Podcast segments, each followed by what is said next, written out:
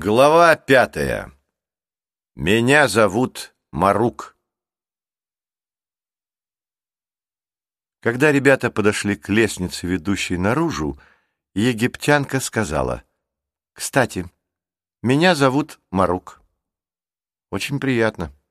Я Джейсон. А моего друга...» Рик, наконец, нагнал их. «А моего друга зовут Рик», — с облегчением закончил мальчик. «Какие странные у вас имена. Вы что, нубийцы?» Марук стала подниматься по крутым каменным ступеням. «Нет!» — в один голос ответили друзья. «Что ж, хорошо», — улыбнулась Марук. «Мой отец говорит, что все нубийцы — воры. А если учесть, как мы познакомились...» «Ну, мы тоже могли принять тебя за нубийку. Еще неизвестно, с какой целью ты стену пробила», — пошутил Джейсон. Марук не обиделась и продолжила. «Так откуда же вы приехали, если не секрет? Кожа у вас и в самом деле чересчур светлая для нубийцев. Наверное, вы финикийцы или с острова Минос, а может, семиты, ливийцы?» «Вообще-то, — заговорил Рик, — это довольно трудно объяснить». Скажем так, прибыли мы издалека, очень-очень издалека. «Я англичанин, а он ирландец», — коротко пояснил Джейсон. «Ирландец?» «Ир». «Ирландец». С буквой «Р», а не «Л». Ирландия. Это остров. Я тоже живу на острове, только мой остров намного больше. Великобритания называется. Девочка покачала головой, ее явно забавляло все это. Никогда не слышала о такой земле. Что? Ты никогда не слышала про Соединенное Королевство Великобритании и Северной Ирландии? В свою очередь удивился Рик. Если ты имеешь в виду Верхний и Нижний Египет, то все понятно. Но, признаться, я не слишком сильна в географии. «А о клубе Манчестер Юнайтед ты что-нибудь слышала?» — спросил Джейсон. «Ну, о футбольном». Марук пожала плечами, и мальчик посмотрел на друга, как бы говоря, «Неужели нашелся человек, который никогда не слышал про нашу команду, не видел, как она играет?» Однако от его спеси не осталось и следа, когда они поднялись наверх и вышли на улицу. Перед ними простирался тропический сад. Такой они видели только на картинках. Сбоку тянулась высокая стена, выложенная из красных камней. Цвет был настолько яркий, что даже в глазах заребило. Поверху стены тянулись бойницы, но пушек мальчики не разглядели. Высоко в небе кружили чайки, что говорило о близости воды. «Какой уж тут Манчестер Юнайтед!» — восхищенно присвистнул Рик. Марук все это, понятно, не удивляло. Она уверенно шла по саду в тени пальм и фиников. У бассейна девочка ненадолго задержалась, зачерпнула пригоршню воды, ополоснула лицо, ребята последовали ее примеру и направилась дальше. Обогнув тростниковые заросли, она свернула в аллею, вдоль которой выстроились каменные сфинксы, чудовище с телом льва и головой человека.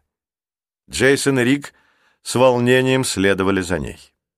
«Джейс, ущипни меня, может, все это снится мне?» — шепнул Рик, когда аллея вывела их на просторную лужайку, по которой спокойно расхаживали цапли и ибисы с длинными изогнутыми к низу клювами.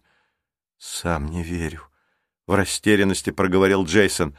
«Надо порасспрашивать девочку, она единственная, кто может объяснить все это». «Если не возражаете, я зайду на минутку к своему учителю», — обернувшись, сказала Марук. «А потом представлю вас своему отцу» великому мастеру Скрибу. Так у нас называют великого писца, чтоб вы знали. Хорошо, кивнул Джейсон и с тревогой взглянул на Рика. Мы будем очень рады познакомиться с твоим отцом. Марук остановилась возле высокой, в несколько метров статуи, человек с головой павиана и пером в руке.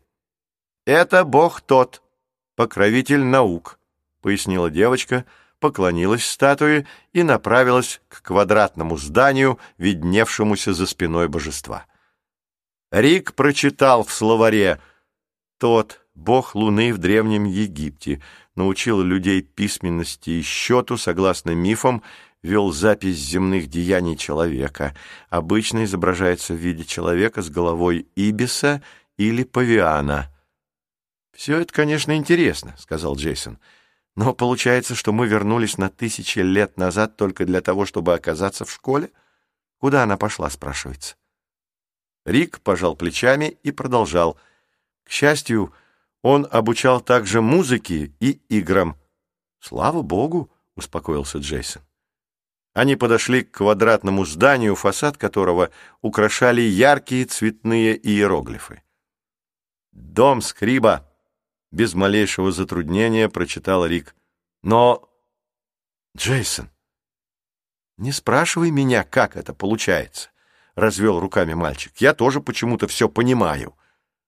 В доме Скриба оказалось темно и прохладно.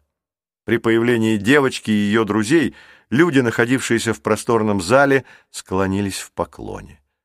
Мальчики смутились и неловко закивали головой в ответ. Потом Рик отважился спросить Марук. «Если, как ты говоришь, твой отец — великий мастер скрип, то он, наверное, очень важная фигура здесь?» Марук улыбнулась и откинула назад свою черную косичку. Я бы сказала, что после фараона и главного жреца это самый важный человек в Египте. Ребята переглянулись и пошли дальше. Марук вела их по узкому коридору, стены которого сплошь исписаны иероглифами. Наконец они оказались у бассейна, выложенного голубыми плитками — Бассейн наполняла вода, лившаяся из множества отверстий в потолке. «Это зал воды», — объяснила Марук. «А дальше зал каллиграфии. За ним цветущие бассейны. Наверху, если подняться по лестнице, терраса. Подождите меня там, я сейчас вернусь». Нестор протянул Джулии чашку с дымящимся чаем. Девочка с наслаждением вдохнула его аромат и отпила. Только сейчас она почувствовала, как устала. «Я все больше убеждаюсь, что мы попали в Египет. Во всяком случае, очень похоже», — задумчиво произнесла она. «Египет?» «Да, конечно», — кивнул садовник. «Но как вы туда попали?» Помнишь?» Прихлебывая чай, Джулия стала рассказывать.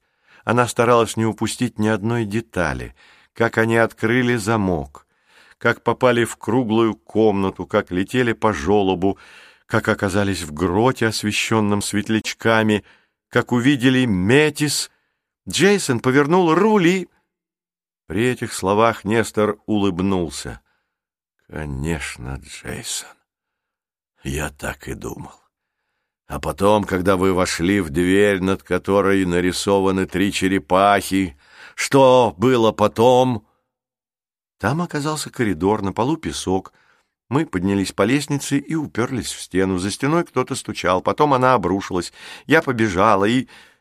В общем, я вернулась сюда, а ребята остались там. — Да, дела, — произнес Нестор. «Мне кажется, это тебя нисколько не удивляет», — сказала Джулия. «Почему?» Садовник пожал плечами. «Не знаю. Наверное, воспитание сказывается. Нам, англичанам, не свойственно выставлять свои чувства на показ». «Ну, это уж слишком», — вскипела Джулия. «Терпеть не могу, когда надо мной издеваются». «Что ты собираешься делать?» спросил Нестор, сдерживая улыбку. «А тебе-то какое дело? Оставь меня в покое». Девочка решительно поставила чашку на стол и выбежала из кухни.